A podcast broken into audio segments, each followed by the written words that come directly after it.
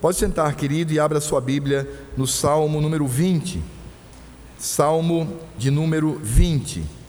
E nós estamos, iniciamos semana passada uma série, tanto no culto à noite quanto na escola dominical, falando sobre o crente e a política. E nós damos seguimento à exposição da Escritura Sagrada para mostrar de fato qual deve ser a nossa posição diante do Senhor nesse momento tão importante, tão crucial, para que não tenhamos a nossa paz e a nossa tranquilidade roubadas por qualquer situação que seja, mas que confiemos no Senhor como crentes. Por isso a escritura sagrada, ela nos ensina e em Cristo podemos aplicá-la quanto a este assunto. E hoje vamos falar do Salmo número 20. O Salmo número 20 diz assim: Ao mestre de canto, Salmo de Davi. O Senhor te responda no dia da tribulação.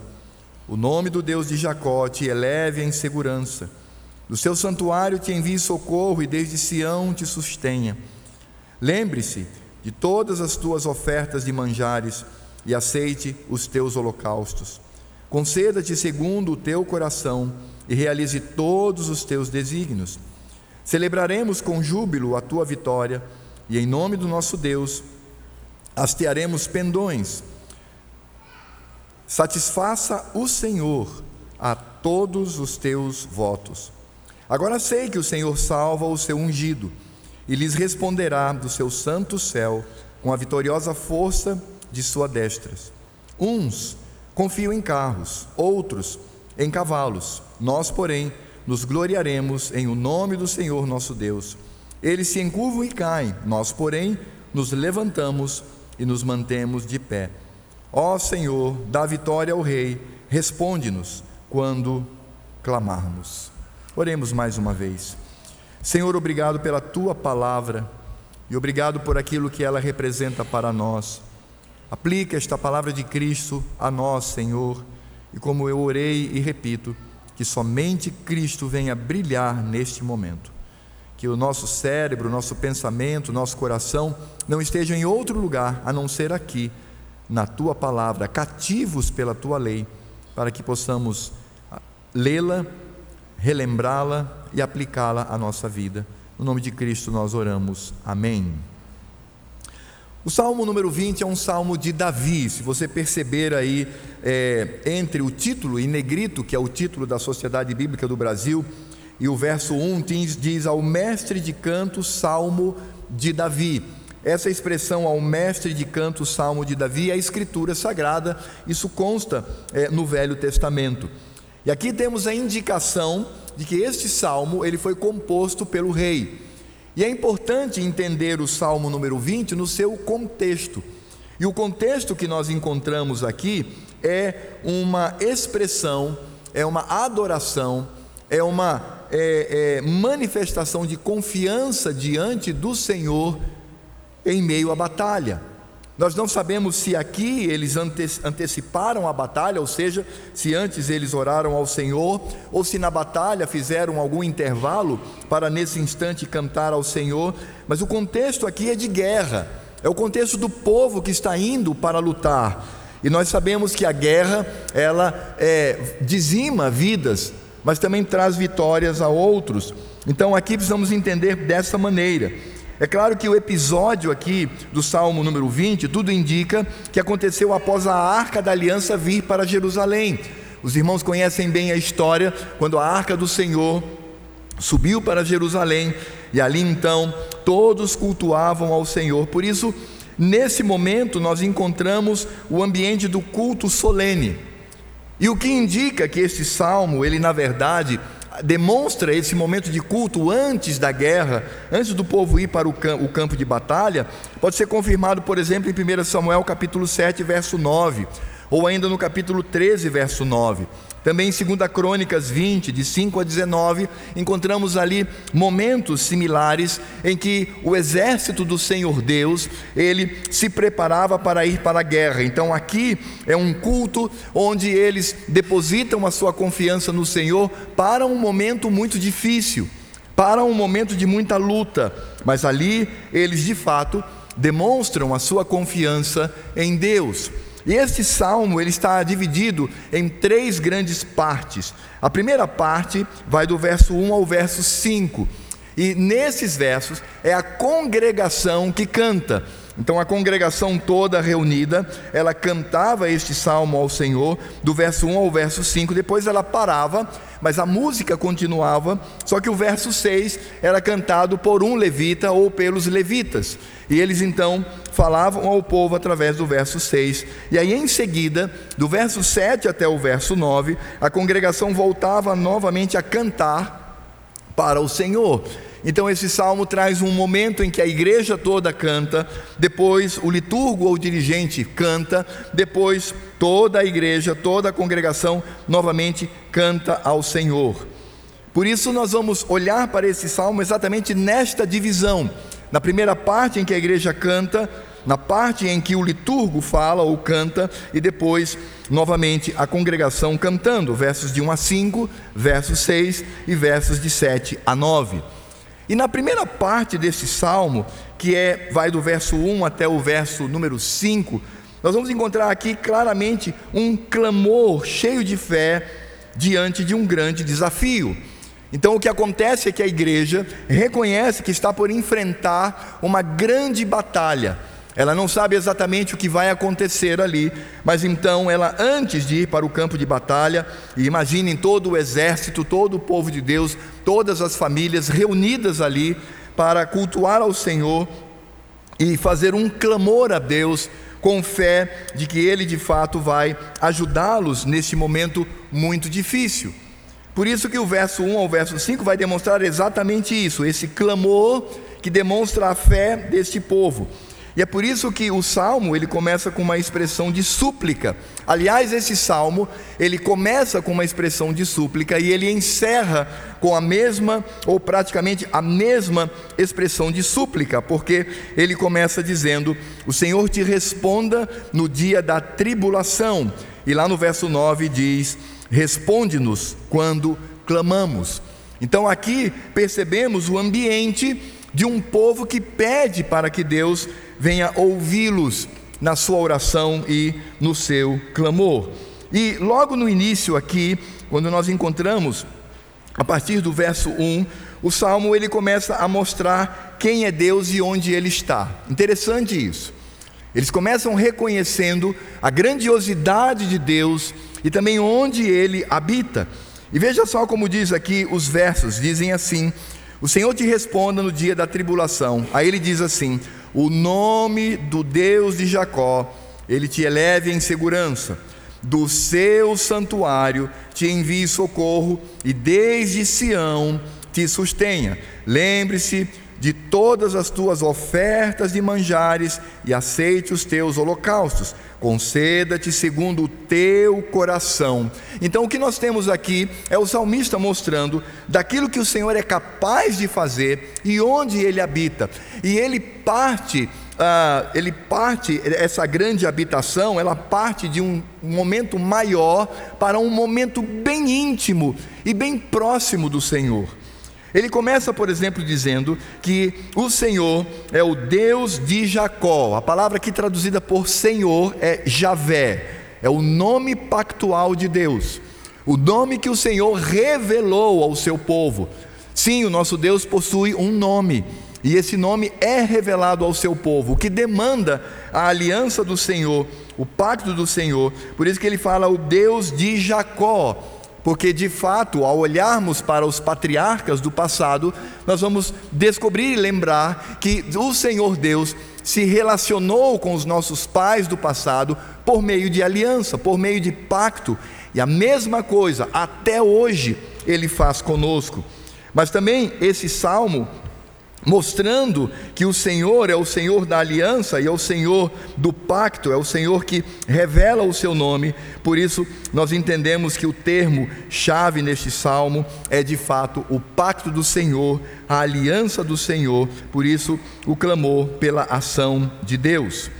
Depois então, o salmista ele vai clamar por segurança que vai afunilando até o lugar onde Deus está. Então ele fala desse Deus do pacto, desse Deus que podemos olhar de maneira mais geral. Depois ele demonstra que esse Senhor, ele é o todo-poderoso, ele diz sobre o santuário e Sião, e isso de fato vai apontar para a igreja do Senhor. E é interessante isto, porque verso 1, repetindo, diz: O Senhor te responda no dia da tribulação, o nome do Deus de Jacó te eleve em segurança. E agora, do seu santuário te envie socorro, e desde Sião te sustenha. Então, o que é santuário de Deus? É a morada dele. O que é Sião? Senão o lugar da habitação do Senhor no seu santo templo. Por isso que aqui santuário e templo dizem respeito à igreja do Senhor, porque a igreja do Senhor é o templo da sua habitação, é o santuário do seu espírito. Então o salmista está dizendo que o seu clamor vai a um Deus, não apenas um Deus que estabeleceu um pacto com o seu povo, mas um Deus que habita no meio desse povo. Ele está de fato com este povo, porque somos a igreja do Senhor. Não há dúvida quanto a isso. Depois, então, quando ele fala desse Senhor que estabeleceu um pacto com o seu povo e um Deus que habita no meio desse povo, ele mostra a maneira sublime, talvez o momento mais elevado, o ápice da presença do Senhor no meio do seu povo, que é o que está no verso 3. Ele diz assim: Lembre-se de todas as tuas ofertas de manjares e aceite os teus holocaustos. Então, esse Deus pactual que habita na igreja, ele está com o seu povo no culto solene. Isso não significa dizer que o Senhor Deus está conosco apenas aqui e depois se afasta, não é isso. Ele habita em nós. Mas o culto solene, em seu caráter, em sua natureza, traz a reunião do povo de Deus, e neste momento o salmista demonstra que o Senhor responde a partir do culto solene. Veja, isso não é exclusividade, mas isso ressalta a importância do culto que prestamos ao Senhor. E de fato, amados, nós precisamos resgatar isso com toda a força, porque infelizmente hoje nós vivemos um evangelho muito light, muito adocicado, nós vivemos hoje um evangelho de muita permissividade, e nós vivemos hoje um evangelho em que não há mais culto solene, o que há é um ajuntamento, e as pessoas querem de fato ser agradadas, elas querem ouvir aquilo que traz coceira aos seus ouvidos, nós vivemos hoje num, num no mundo, e muitas igrejas são assim, em, em, que há irreverência, quebra de protocolos, isso de fato é o, o, grande, a, o grande modismo que nós vivemos hoje. Por vezes nós achamos que o culto ele, ele precisa ser assim, quebra o protocolo, faz de qualquer jeito, vamos fazer assim uma coisa mais animada, né? Quem sabe fazer uma peça teatral, quem sabe apresentar uma cantata, quem sabe mostrar um show, vamos mudar, vamos, vamos dar uma balançada nessa questão toda e por vezes dizendo que nós precisamos quebrar um pouco essa questão da liturgia, muito rígida ali nas suas partes, a pregação, uma pregação muito densa na escritura sagrada, nós precisamos mudar mudar isso. E de fato, esse é o espírito do povo. Porque os mais antigos sabem disso. No passado, quando você, por exemplo, ia a uma formatura de alunos que haviam terminado o seu curso de graduação, ali, no momento da colação de grau, era um momento solene, onde as pessoas estavam aparatadas, onde havia todo um protocolo, havia uma beleza por trás de todo aquele cerimonial. Depois, quando encerrava, aí sim todo mundo se alegrava, todo mundo aí, é, de maneira muito expansiva, é, até irreverente, eles comemoravam. Mas no momento, era um momento importante de uma vitória. Eu estou falando, não estou falando de culto, eu estou falando de um evento secular, de um evento pertencente a esse mundo. Hoje, quando você vai a uma formatura, meus irmãos, é um circo de quinta categoria. Porque simplesmente agora não, não é, tudo virou irreverência, tudo virou quebra de protocolo. E nós queremos, por vezes, trazer isso ao culto. Nós queremos trazer isso para o momento solene diante do Senhor. Quando afirmamos que o momento solene do Senhor não é aquela coisa de uma rigidez tradicional, é, é cheia de de colorido ou cheia de situações que por vezes extrapola a escritura sagrada. Não, é feito com liberdade, com alegria, com leveza. Mas há um protocolo, há algo que o Senhor deseja de nós.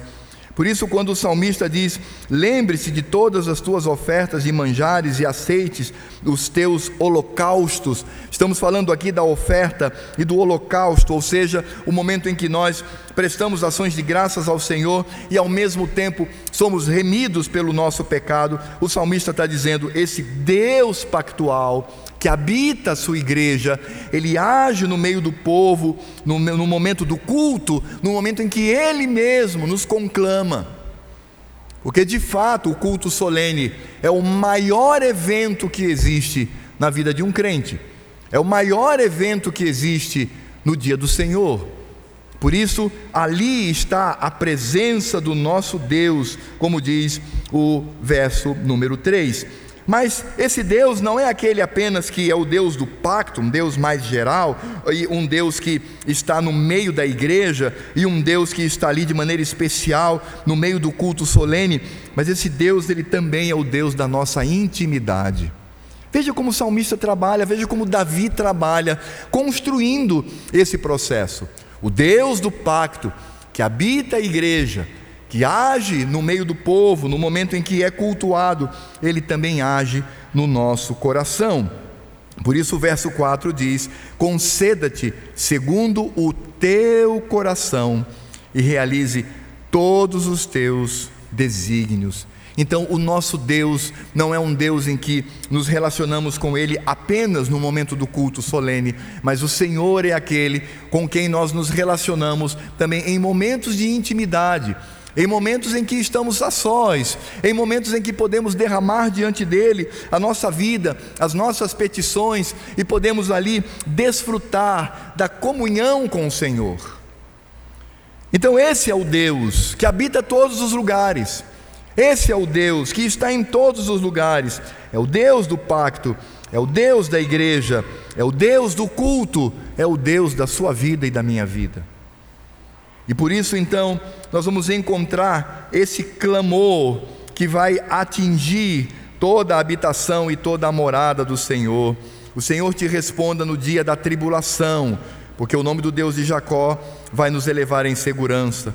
Do seu santuário, ele envia socorro e desde Sião nos sustenta. Então, o Deus está no seio da igreja para sustentar e também para enviar socorro. Lembre-se de todas as tuas ofertas e manjare e aceite os teus holocaustos. É o Deus, é o Deus que recebe o culto que nós celebramos a Ele. Conceda-te segundo o teu coração e realize todos os teus desígnios, é o Deus que habita o meu coração, é o Deus que conhece as minhas petições mais íntimas e é aquele que vai responder com sabedoria. Então, do povo do pacto, passando pela igreja e o culto solene, o salmista atinge o coração e por isso, em todos esses momentos, temos ali o clamor por amparo de Deus. E veja que de fato, esse clamor do povo de Deus, ele ocorre para um único tema: a vitória. Então, esse Deus do pacto, esse Deus da igreja, esse Deus do culto, esse Deus do coração, ele é aclamado para que nós tenhamos vitória, é o que diz o verso 5. Diz assim: Celebraremos com júbilo a tua vitória, e em nome do nosso Deus hastearemos pendões, satisfaça ao Senhor a todos os teus votos. E aqui é importante ressaltar algo, porque o povo de Deus deveria cantar este salmo que é inspirado pelo Espírito Santo para pedir vitória. Mas essa vitória, ela não tinha como primeiro objetivo afamar, não tinha como primeiro objetivo tornar célebre, não tinha como objetivo elevar o nome de Israel. Não é o primeiro ponto. Não é aqui o alvo principal. Mas o povo, mediante o salmo, pedia vitória do Senhor. Mas por que pedia vitória do Senhor? Para que o nome do Senhor fosse exaltado. Veja como eles dizem: celebraremos com júbilo a tua vitória. a vitória pertence ao Senhor. E em nome do nosso Deus hastearemos pendões, satisfaça o Senhor a todos os teus votos. Então o salmista está dizendo: nós vamos celebrar a vitória que pertence ao Senhor. O nome do nosso Deus estará cravado nas bandeiras, nos pendões que nós iremos erguer para a glória devida ao seu nome. Por isso, de fato, a vitória é o do Senhor e é para Ele. Como eu disse, não é para a fama do povo, primeiramente. Ou seja, eles pediam a vitória para glorificar o nome de Deus. Ora, o que diz a primeira pergunta e resposta do nosso catecismo? Pensando, vamos usar aqui o menor. O nosso catecismo diz qual é a finalidade principal de todo ser humano. A resposta é glorificar a Deus e alegrar-se nele para sempre. Ou seja, eles estão aqui de fato pedindo algo importante para eles: a vitória, a vida, a condição de ir e voltar para casa e trazendo ali a alegria de um momento de de, de, de grande benefício para eles. Eles de fato desejavam a vitória, sabiam que o nome de Israel seria reconhecido por essa vitória, mas o desejo deles era reconhecer que tudo vem de Deus e tudo vai para Deus. E esse é o problema, amados. Geralmente, quando nós pedimos algo, nós pedimos algo para nós mesmos. Geralmente, quando nós nos reportamos ao Senhor, nós desejamos aquilo para a minha vida. E não passa na minha mente, nem no meu coração, o fato de que tudo que eu peço deve ser para a glória do Senhor. Por isso o Senhor diz não para mim, e o Senhor diz não para mim, porque muitas vezes nós pedimos algo que não é para a Sua glória. E Ele, com amor, impede para que não caiamos no pecado da vaidade. E nós precisamos refletir sobre isto, porque pedimos sim ao Senhor, a esse Deus que está presente, desde o seu grande pacto até o meu coração, mas eu preciso entender que toda a glória devida deve ser dada ao seu nome. E por vezes quando nós estamos debaixo do juízo de Deus, pedimos coisas absurdas por nós mesmos e Ele concede, como manifestação do seu juízo e para a nossa ruína. Por isso devemos temer ao Senhor e devemos fazer como o salmista nos ensina aqui. Ele diz com toda a clareza: Nós vamos celebrar com júbilo, mas é a tua vitória e em nome do nosso Deus, é no nome dele que iremos hastear os pendões. Satisfaça ao Senhor a todos os teus votos. Ele está mostrando aqui que a batalha iminente, o momento difícil que iriam enfrentar, tudo aquilo deveria redundar para a glória do Senhor. E às vezes, que não é o caso aqui do contexto do salmo, mas traz todo o conselho de Deus, às vezes Deus glorifica o seu nome na ruína, na derrota e na morte de pessoas. Porque esse é o nosso Deus, o Deus Todo-Poderoso. Por isso, nosso coração deve se encher de temor, o nosso coração deve se encher de seriedade parar de viver esse cristianismo de hipermercado, de parque de diversões, e de fato ter uma vida séria com Ele, desejando ardentemente que em tudo o Seu nome seja glorificado.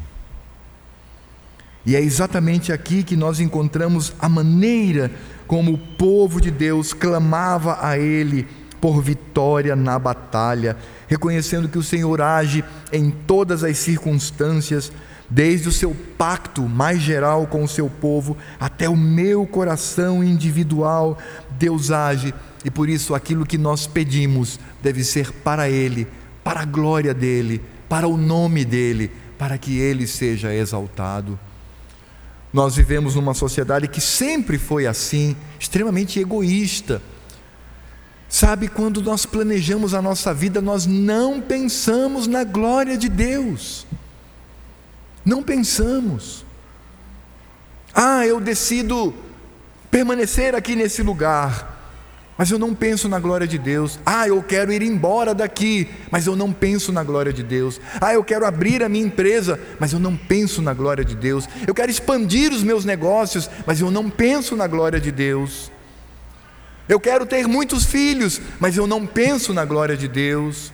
Eu quero constituir família, mas eu não penso na glória de Deus.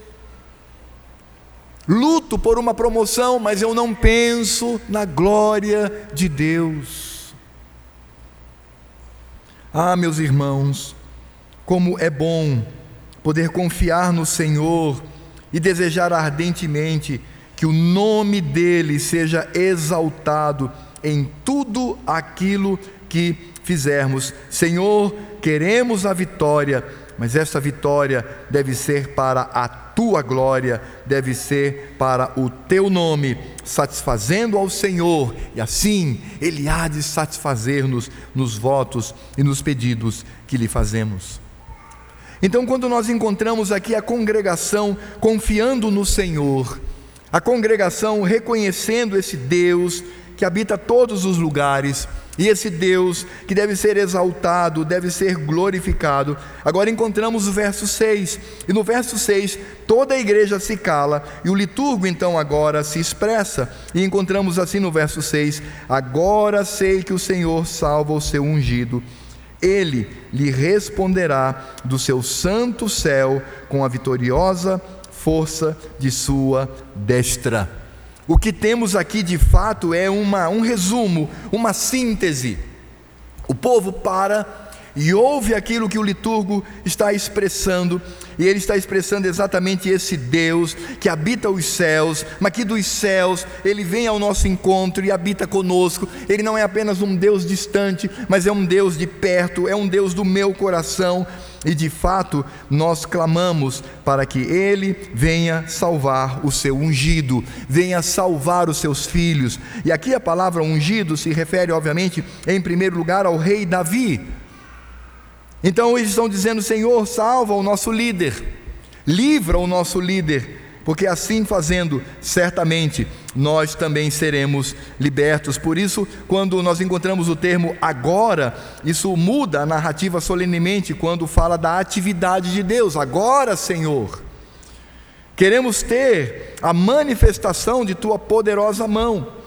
Então, o rei Davi é o líder da batalha. Salva, Senhor, a esse rei salva-o, porque salvando ao rei, nós também seremos salvos. O que o Senhor fizer para o rei, certamente o povo há de desfrutar da obra bondosa e graciosa do Senhor na vida do imperador, na vida do iminente, na vida daquele que está na frente e está à frente do campo, no campo de batalha.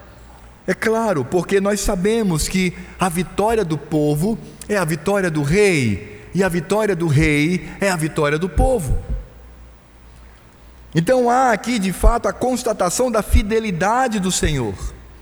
O Senhor é aquele que vai agir para livrar o seu ungido, e livrando o seu ungido, ele há de livrar o seu povo.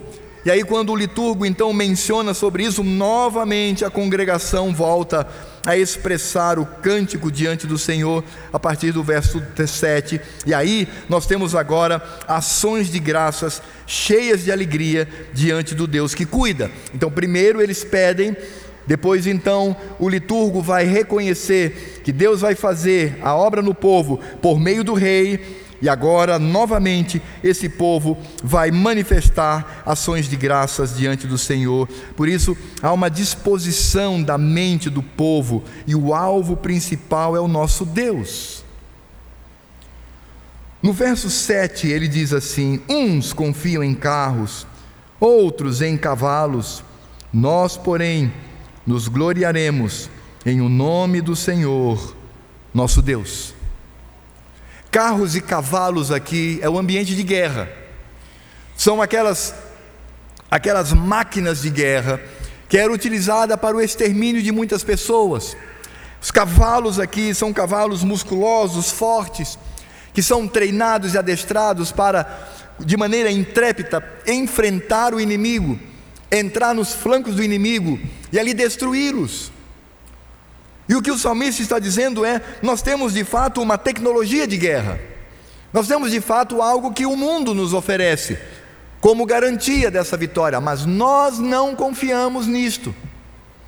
A nossa confiança não está nestes aparatos, não está nas estruturas humanas, porque aqui de fato eles pensam em, em, em, em, olhar para o Senhor, pensam corretamente em olhar para o Senhor e ver nele a vitória, e não nos aparatos, não naquilo que o mundo oferece, ainda que seja uma oferta não pecaminosa.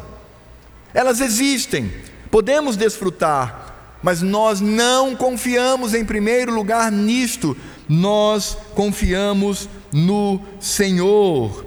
Uns confiam em carros, outros em cavalos, nós, porém, nos gloriaremos em o nome do Senhor, nosso Deus. E é interessante ressaltar que quando nós olhamos para essa expressão, nós nos gloriaremos no Senhor, significa dizer que é, é, essa glória, esse gloriar, significa literalmente lembrar, falar para si mesmo, fazer menção, trazer a memória.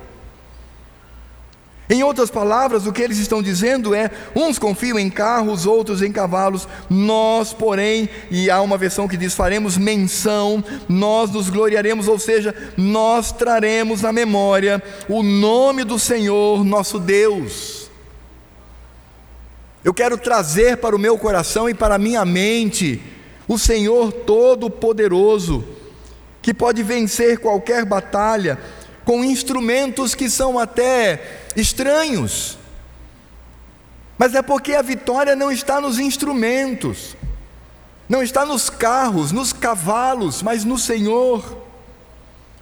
E é claro que nós podemos aqui relembrar tantos feitos na Escritura Sagrada, por exemplo, Moisés.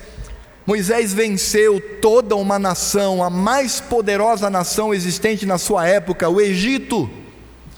Ele venceu o Faraó com seus cavaleiros, com seu exército. E o que Moisés tinha nas mãos? Uma biga? O que ele tinha nas mãos? Uma espada? O que ele tinha nas mãos? Um instrumento de guerra? Não, ele tinha um bordão. Um pedaço de pau. Era só isso que ele tinha. Ele tinha um, uma vara. E com isto, ele não só venceu o Egito, mas ele conduziu todo o povo até as portas da terra prometida. Isso é o Senhor Deus Todo-Poderoso. Josué, Josué foi o homem que entrou das portas para dentro da, na terra prometida, e ele tinha um grande desafio, que se chamava Cidade de Jericó eram as suas grandes muralhas, muralhas intransponíveis. E como foi que Josué e o seu exército venceu ali a grande Jericó, ali a grande capital regional, a mais poderosa? Ele venceu com carroças, ele venceu com cavalos, ele venceu com flecha, ele venceu com lança, ele venceu com máquinas de guerra? Não, ele venceu com vasos de barro e corneta. Tochas de fogo. o que, que é isso? Você imagina, vamos imaginar aqui, o exército todo se preparando para a guerra, e aí alguém, um estrategista de guerra, vai dizer assim: olha, vocês precisam agora levar aqui as flechas, é, as lanças. Não, não, não, não vão levar só vaso, umas tochas, umas cornetas. O quê? Você está indo para uma guerra, você está indo conquistar a cidade mais fortificada da região, e em vez de levar espadas, lanças, escudos, é, carros de guerra, cavalos valorosos, armaduras, couraças, você está levando vaso, tocha e corneta? Sim. E com isto venceram a batalha. Davi, quando vai para o campo de batalha, é o mesmo autor deste salmo. Ele ouve de um gigante, literalmente, um gigante de quase três metros, um grande guerreiro, um homem experimentado na guerra, temido. E aí você vê o povo de Deus de um lado, os filisteus do outro, e aquele homem afrontando o nome de Deus. E ele então diz: Eu vou enfrentar o homem. Você é um menino. Você é um garoto. Você nunca esteve na guerra. Você não sabe o que é enfrentar um, soldadozinho raquítico, quanto mais esse gigante. Ele disse: Não, mas eu vou. Eu vou para a guerra. Então vem cá. E aí colocou sobre ele couraças, armadura, lança, espada, é, capacete. E ele ficou todo desajeitado. Ele falou assim: Não, eu não tenho como usar isso aqui. Eu nem sei para onde vai. Tirou tudo e disse: Eu vou assim mesmo. Como você vai? Eu vou assim, com a minha roupa e vou com a minha funda. Você vai enfrentar Golias com uma funda, com pedra. Um homem que vem cheio de máquinas de guerra, um animal voraz que destrói tudo que está na sua frente. Davizinho, meu filho, você vai com uma funda? Sim, porque ele vem com espada ele vem com lança, ele vem com armadura, ele vem com toda a sua experiência de guerra, mas eu vou no nome do Senhor. E venceu.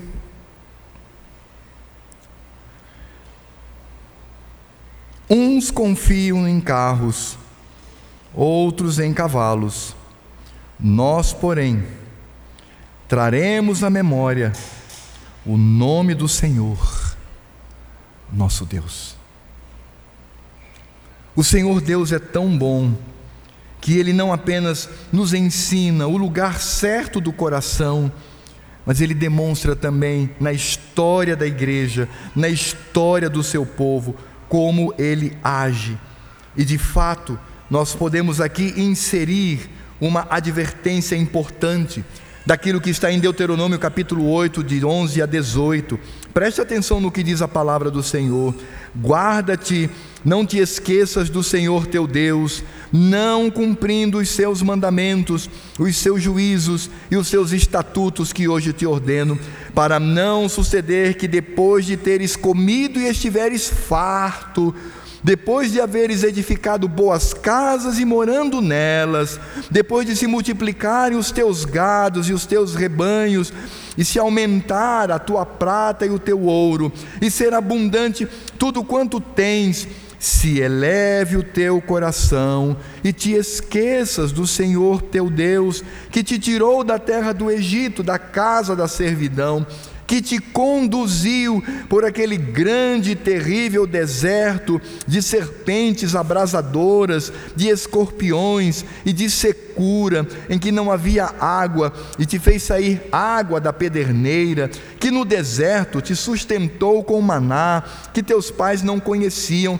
para te humilhar e para te provar, e afinal te fazer bem não digas, pois, no teu coração: a minha força e o poder do meu braço me adquiriram estas riquezas. Antes, te lembrarás do Senhor teu Deus, pois é Ele o que te dá força para adquirires riquezas, para confirmar a sua aliança, que sob juramento prometeu a teus pais, como hoje se vê quando você prosperar, cuidado para que você não se afaste do Senhor. Você pode até frequentar o culto, você pode continuar como membro da igreja, você pode continuar nominalmente como um cristão, mas cuidado para que a soberba não invada o seu coração porque a nossa confiança não está em homens, em cavalos, em força humana, mas está no nome do Senhor que trazemos à nossa memória. Por isso,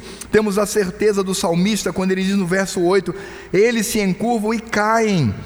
Eles estão de pé e tombam. Nós, porém, que estamos tombados, nos levantamos e nos mantemos de pé. Há uma inversão aqui esse ímpio que confia nos seus aparatos está de pé e ele cai. O servo do Senhor que pode estar prostrado, ele é levantado pela força do nosso Deus. Isso é o Salmo 91. Podem cair milhares ao meu redor, Deus há de me manter em pé, Deus há de me manter como aquele que está sustentado por Sua mão toda poderosa. Por isso que quando nós olhamos para o desejo do coração deste povo, este povo deseja ver a salvação de Deus na pessoa do rei. Interessante porque eles pedem para que o Senhor salve o rei, para que eles tenham a vitória. E eles agora querem ver a salvação de Deus na pessoa desse rei. E é interessante perceber isso com tanta clareza, porque no verso 9 eles dizem assim: Ó Senhor, dá vitória ao rei, responde-nos quando clamamos.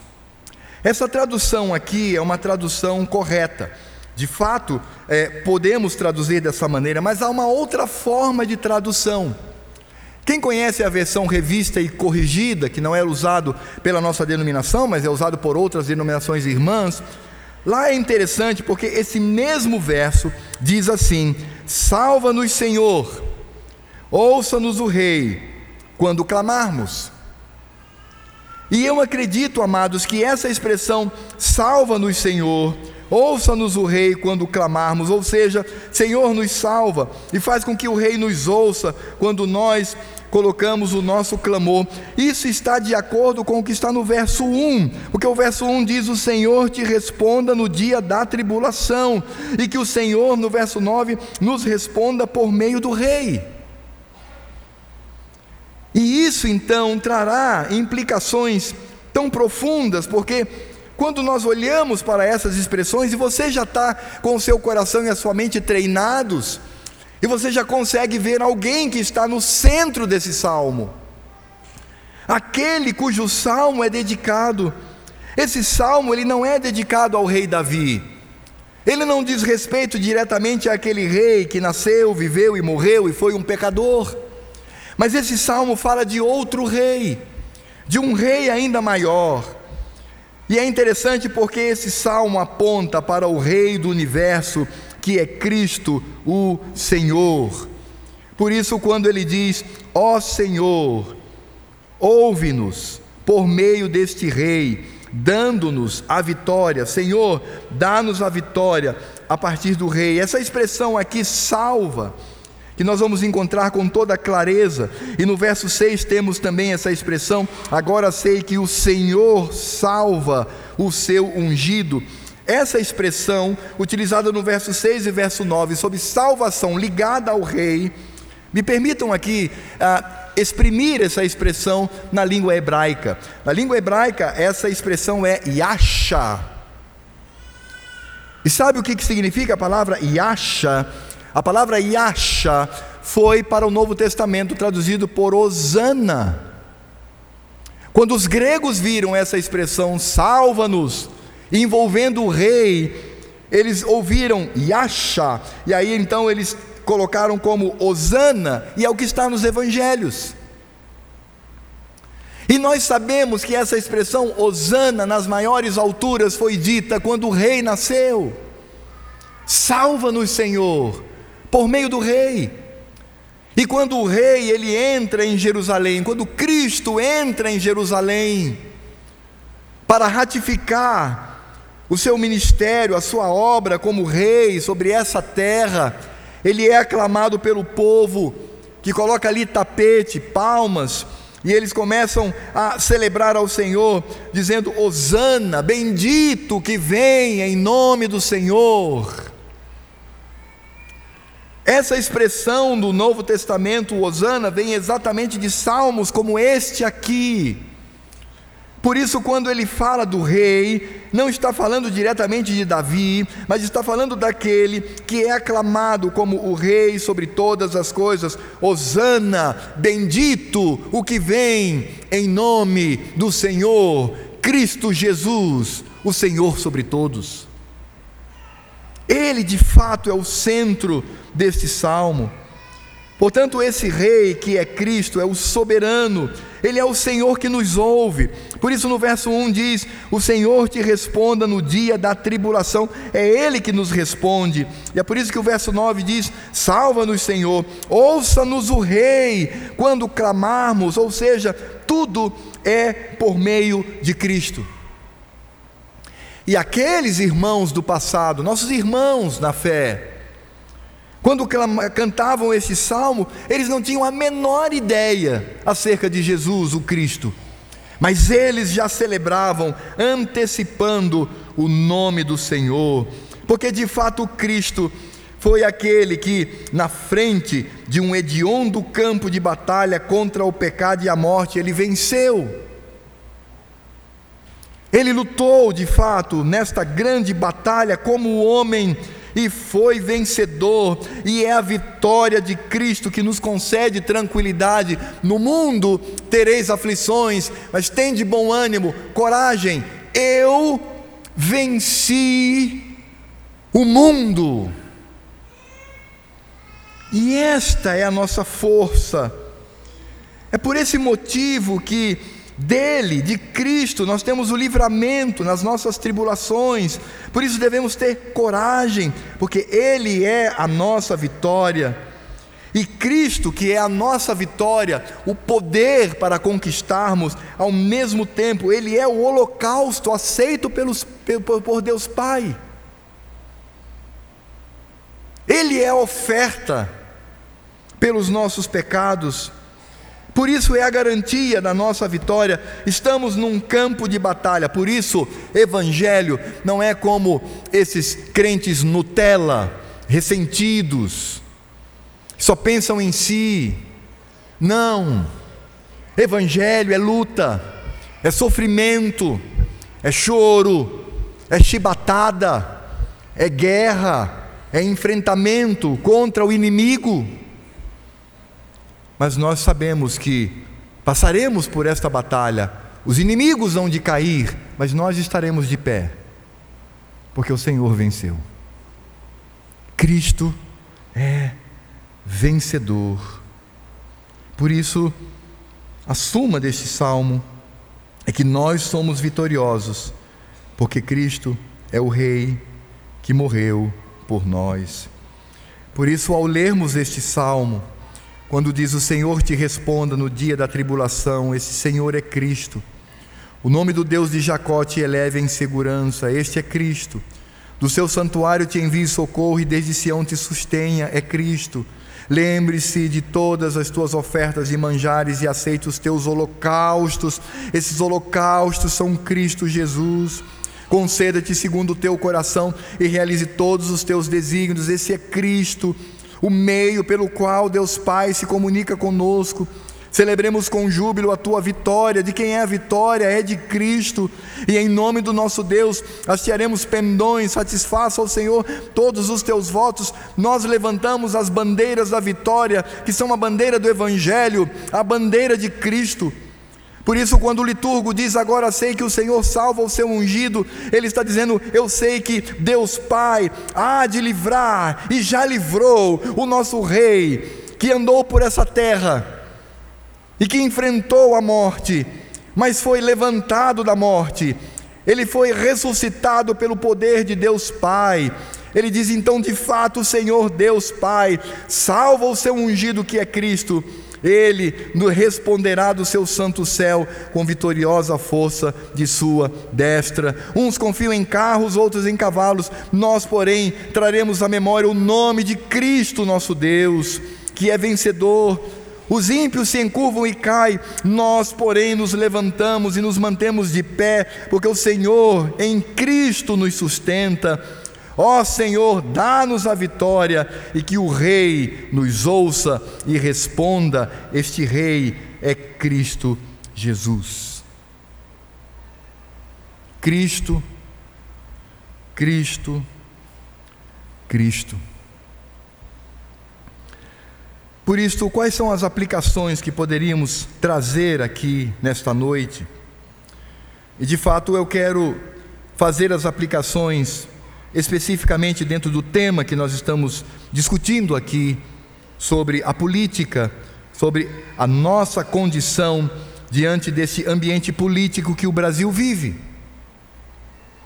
Por isso, em primeiro lugar, meus irmãos, diante das batalhas da vida, temos que aprender a clamar confiadamente no Senhor.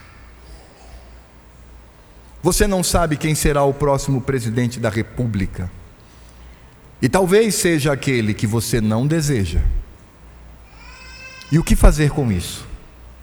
O mundo acabou? Caiu o teto sobre a nossa cabeça? Não há mais esperança? Não há mais o que fazer? É óbvio que não. Não apenas nós sabemos que Deus institui rei e depõe reis, mas nós sabemos que na diante de uma batalha, porque se isso acontecer, a igreja vai sofrer as consequências. Eu não tenho nenhum problema em afirmar isto. Dependendo do candidato que ganhar a presidência da República, a igreja vai sofrer as consequências. E aí? O que faremos? Onde está a nossa confiança? A nossa confiança é clamar ao Senhor que é fiel, fazer isto com alegria, saber que de fato o Senhor é aquele que nos sustenta. Por isso, em segundo lugar, não apenas entender que diante das batalhas da vida temos que aprender a clamar confiantemente ou confiadamente no Senhor, mas em segundo lugar, nas batalhas da vida, lembremos-nos de que nossa confiança não é o homem, mas Cristo. Tem muito crente achando que o Messias é outro. E nós devemos cuidar do nosso coração. Nós devemos entender quem de fato é o homem que vai nos amparar e onde vamos depositar a nossa confiança, onde nele podemos ter a fidelidade da atuação. É claro que nas eleições temos um viés político e devemos tê-lo, que seja coerente com a glória do Senhor e devemos lutar por isto. Mas no final das contas, não importando quem vai sentar naquela cadeira, naquele trono presidencial em Brasília, eu preciso entender que nas batalhas da vida, a minha confiança não está em homens, não está em carros, cavalos, tecnologias, teorias, economias. Eu tenho que trazer à memória Cristo, que é de fato a minha vitória.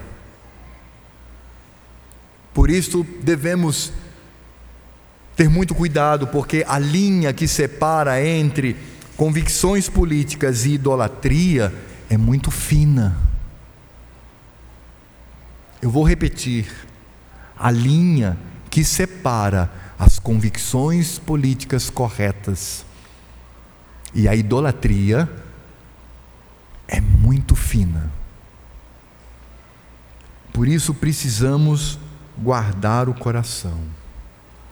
Os irmãos me conhecem muito bem, sabem que eu sou conservador, sabem o que eu desejo para o Brasil, sabem o presidente que o meu coração anseia assumir o cargo, mas é minha obrigação pastoral e profética dizer que precisamos cuidar do nosso coração, para que ele não se torne idólatra.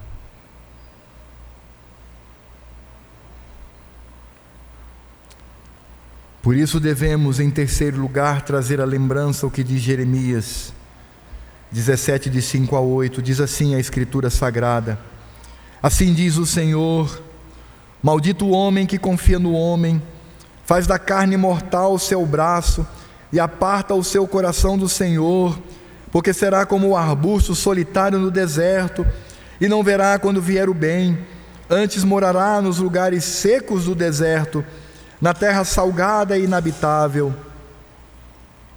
Bendito o homem que confia no Senhor e cuja esperança é o Senhor porque ele é como a árvore plantada junto às águas, que estende as suas raízes para o ribeiro, e não receia quando vem o calor, mas a sua folha fica verde, e no ano de sequidão, no ano de luta, no ano em que as bordoadas vêm sobre nós, no ano da perseguição, no ano da desesperança, no ano do caos, no ano da perdição,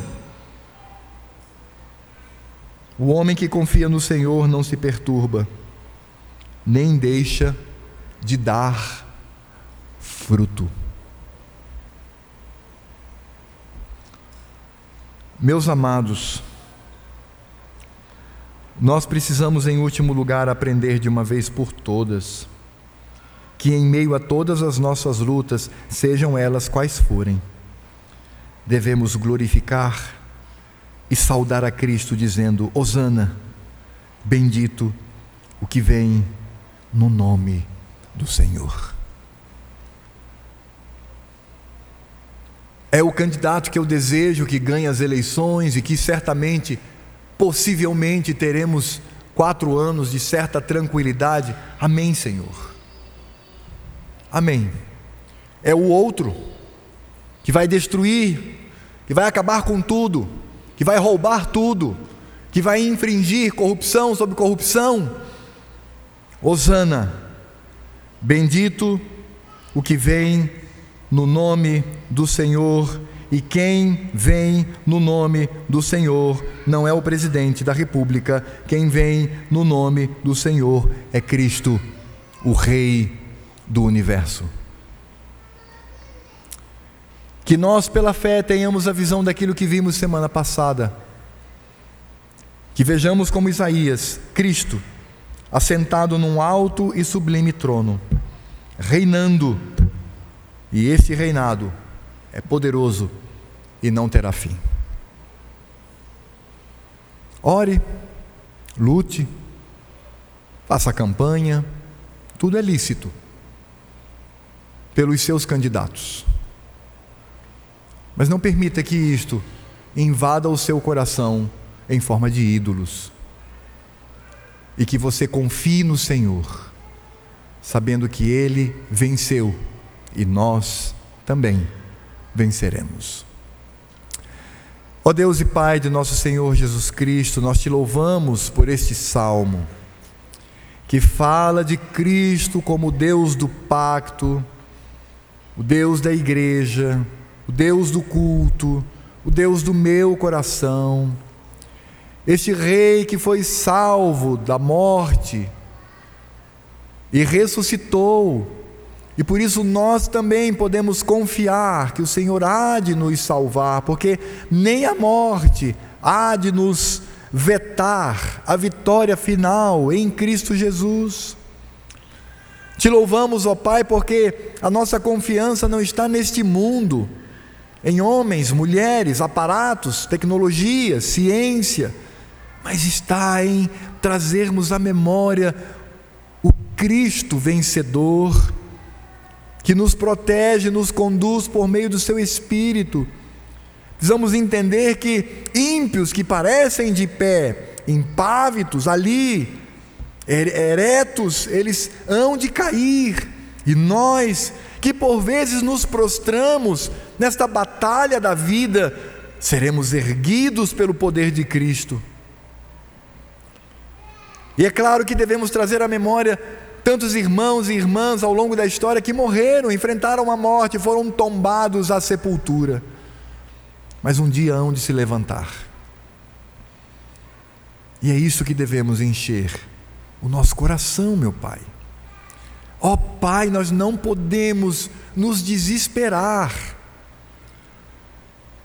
E esse desespero, ele não vem quando confiamos no Senhor. E ele vem quando confiamos em homens, nas inseguranças da história, nas inconstâncias da vida, no ir e vir, no levantar e deitar, das condições que nos cercam neste mundo. Mas nós confiamos no Senhor que é firme, imóvel, poderoso, é uma rocha que não pode ser movida por homem nenhum e que destrói todos os reinos dessa terra, essa rocha é Cristo. Ó oh Deus, que o teu povo aqui reunido nesta noite encha o seu coração de Cristo. No dia 2, quando forem votar, encham o coração de Cristo.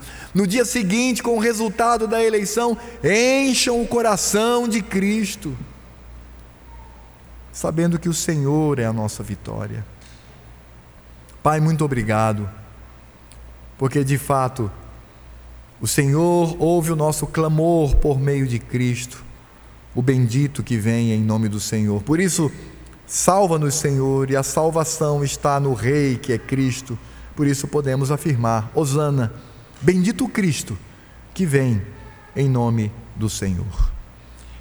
E nós te louvamos por tudo isso, no nome dele, Senhor da nossa vida. Amém.